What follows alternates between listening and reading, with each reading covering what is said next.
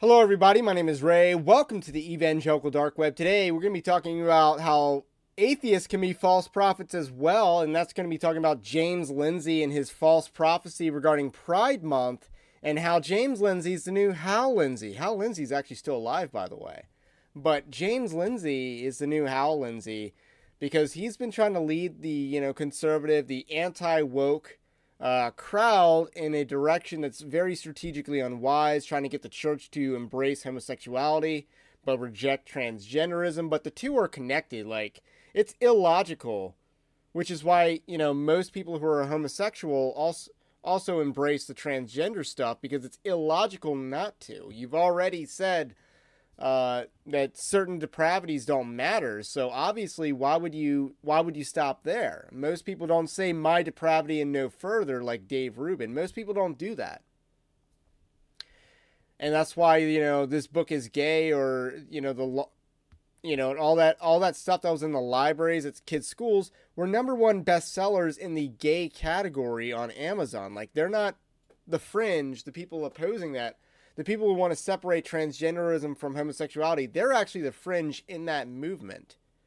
So that's what James Lindsay's been advocating, specifically in the Christian context. It will not work because God's church will prevail.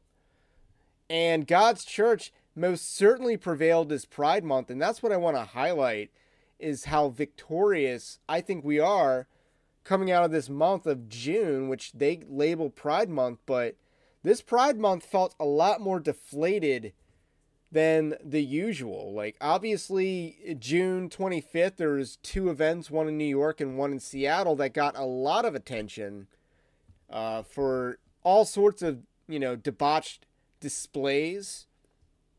But other than that, it was a lot tamer than, say, last year or the year before that. So this is good. We also see public opinion polling shifting in a more based direction. Uh, Hispanic evangelicals had a major shift in the right direction. Uh, that's the most relevant shift for us. And so did Gen Z and millennials. So those three groups had major shifts in a based direction. So public policy is actually going back in our favor a little bit. We could be seeing the height of the gay movement that could have been like two years ago or something. So they might have peaked, and we might make it. So there's some good news. I want to be optimistic, but also praise God, give God all the glory. And I want to let you know, if America does make it out, it's because of God. So we're going to talk about James Lindsay and false prophecy in a second. But first, I want to let you know, Evangelical Dark Web is a Christian news gathering and commentary ministry. You can support us over at evangelicaldarkweb.org slash join. That's linked in the description below. And that's our Patreon-like system. Patreon censors content exactly like this, so we built our own. You can support it there. But the least you can do, like this video, subscribe to the channel if you're new, and also check out that Evangelical Dark Web newsletter, completely free. Bypass big tech censorship in your inbox each and every day.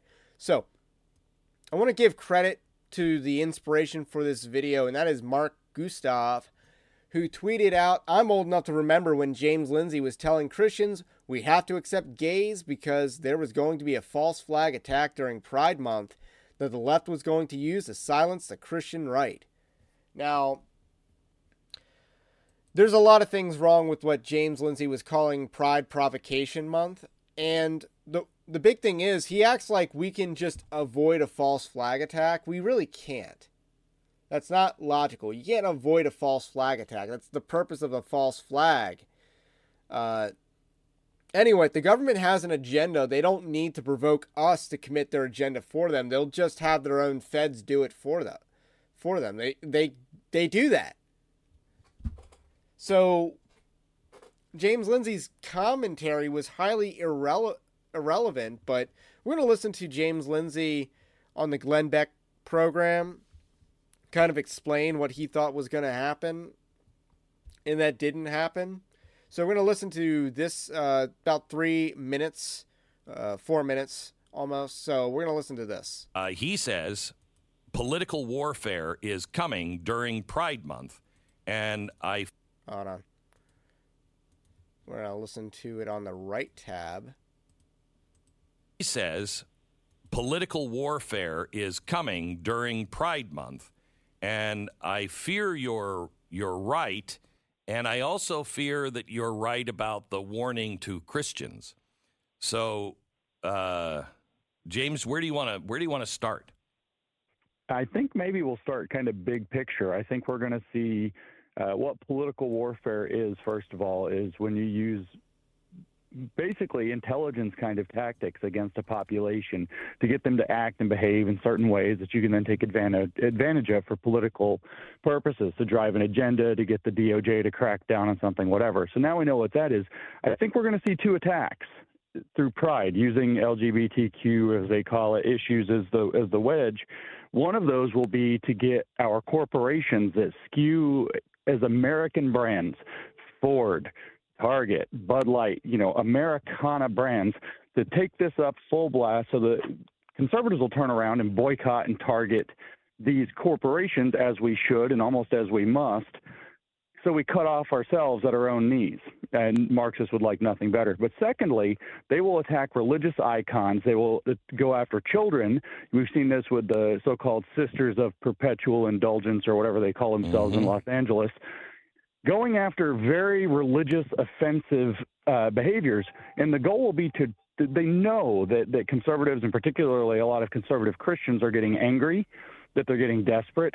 Uh, it's almost like they've woke up a dragon, and they're going to feed the dragon and get them to do something stupid that will then turn around and get used against them to, whether it's investigate churches, shut down churches, um, come down and on, on conservative Christianity just from a political perspective, so that they're the domestic terrorist hotbeds of the country, and then come around in a few months and offer some new fake state-approved Christian churches that'll fill in Uh, the space that gets left by bulldozing um, what exists now. So you really think it'll go? So we're not done the entire clip yet, but as you, as I kind of already explained, like, the federal government could do its own false flag without our assistance, and the federal government does already have, you know, feds infiltrating evangelical movements. That already is a thing. Like, how do you think the term evangelical dark web came about? I didn't create that. That was a Fed that created that term. I just co-opted it because it's a great name. But they already do this. They already could do this. They don't need us to do this. So it's a moot point. And the idea that he's bringing up, like, boycotts and stuff like that, well, the boycotts so far have largely been, uh, we've started to see the success on them. Uh, for instance, Disney has, like, tanked eight movies in a row at the box office. And that doesn't include Avatar, because they didn't produce Avatar. They didn't make Avatar. And there's, like, one other movie, I think The Menu. They also didn't make that. But they, they've lost, like, m- money on, like, eight movies combined. A lot of money. So, and then Bud Light suffered major backlash. I don't know about Target. I don't know how successful that was. And even the, uh, you know, they mentioned the Dodgers game, uh, their Pride Night. The Christian or... Uh, I'm going to use that in a broad sense, because it was largely Catholic vote, I think, that helmed the protest to that. I would actually call that a success. That was a lot more successful than it really should have been, or had any right to be, given the history of right-wing protests in the United States. They're largely non-existent. They're not, not successful at all, really. But that was kind of a success. Uh, so no Christians were provoked into doing anything stupid, uh, but you definitely saw some fake Christians embrace the James Lindsay message of, let's embrace homosexuality, but say no to transgenderism, which is illogical. The, I mean, I don't know why I'm surprised at this, but, uh, I mean, that is a huge statement to make, that they will shut down our churches? Well, I, you know, the federal government can only do so much with that, but they can start doing investigations. They can start digging in. They're already doing uh, I that. wouldn't be surprised at all if there is some large Christian reaction that's not strategic, that's not thoughtful. I'm asking nobody, by the way, to sit on their hands and do nothing. This is a common misconception of what I I'm know. saying. But if it's not strategic, it's not, if we're not thinking no. intelligently about how we approach this, there are already large dossiers written for the federal government saying that the cause of January sixth, which of course is their favorite thing to go to, was in fact not even MAGA or Trump. Believe that, believe it. How crazy is it that they say it's something other than Trump? It's Christian nationalism, which is a rising domestic terror threat. So if they can use some excuse to label churches as breeding grounds for domestic terrorism, you can bet the Department of Homeland Security, the Department of Justice, and maybe the I R S are going to be cracking down and spying on churches. You can bet they're going to try to push something like a Second Patriot Act that allows them to spy on churches and do whatever else that they have to do in order to try to limit that alleged threat of domestic terrorism. This is well linked already in the federal government. This isn't just some media narrative, although that's happening too, to give it legs in the population. This is something that they'll get the public to demand, that they're going to say white supremacy tied to Christian nationalism, white Christian nationalism is the biggest threat. It's a very serious concern, and they will use the unbelievable provocations that they're going to put forth in the next month or two for pride to trigger Christians into giving them the reaction that they need so that they can justify these political moves against both Christians and conservatives, but also all Americans. So in one survey. So that's the end of the clip that I wanted to share. But a- a- as you can see, and this is evident on James Lindsay's Twitter, uh, he he wants to view everything as a provocation.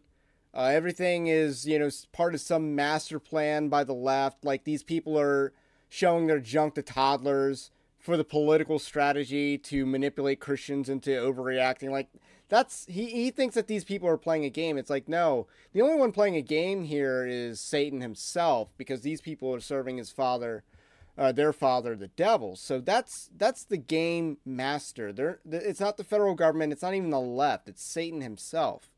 So we got to recognize that as believers, but at the same time, Satan didn't win. He doesn't win in general, and it's not even a close fight. And James Lindsay has to view everything as a provocation in order to justify his hyperbolic fear-mongering, because that's what that clip was. The idea of a second Patriot, Patriot Act to target uh, Christian churches and stuff like that with this congressional composition, that's not going to happen. And what you have seen is a lot of people, and this is where I get, I'm going to give Elon Musk some credit. The Overton window is shifting to allow more openly uh, critical of homosexuality content to mainstream. Like, you've definitely seen that more on Twitter. That's one of the good things Elon Musk has done. He has actually upped the suspensions on the transgenderism issue. But one of the good things he's done is the a lot of the algorithm changes that he's done. But that in and of itself is a good indication that, you know, if something bad happens, you're not going to see uh, people demand that us Patriot Act two point oh on the church, especially when the Patriot Act one point oh is as unpopular as it's ever been. It's hyperbolic. It's like the same people who say that, oh, the economy is going to crash, the economy is going to crash. The economy did crash, and we're in a crashed economy, but it's not because of anything they said. It's because of all the uh, lockdown, you know, the CARES Act that Trump signed and the subsequent legislation that Joe Biden did. So that that's why the economy is as bad as it is today, and then the Federal Reserve raising interest rates to seven percent. That's why the Fed, that's why our economy sucks right now. It's not because of all those commercials that you see telling you to buy gold. So there's a lot of fear mongering on the right, but we need to actually be more optimistic. We need to be the joyful warriors, because we won this Pride Month. They they. Uh, we have seen public policy po- or public opinion polling shift in our favor. We have seen uh, legislation and lawfare go in our favor. We had a Supreme Court ruling in our favor. You love to see that. Praise God for that. The victories will continue. And I think we're going to make it. So anyway, that's all I got to say about that for today. My name's Ray. This is the Evangelical Dark Web. And we will catch you on the next one. McDonald's presents Burger Reviews by Hamburglar. Today's review, the hotter, juicier classic burgers. Hamburglar, the time is yours. Bravo, bravo. He said, these are McDonald's best burgers ever. And then, can I keep them? And then he just grabbed them and ran away. Bravo. Now get a Big Mac or double cheeseburger for two bucks in the app. Limited time only at participating McDonald's. Valid one time per day. Must opt into rewards. Visit McD app for details. Available at most restaurants in this area. Comparison of McDonald's classic burgers to prior burgers. Ba-da-ba-ba-ba.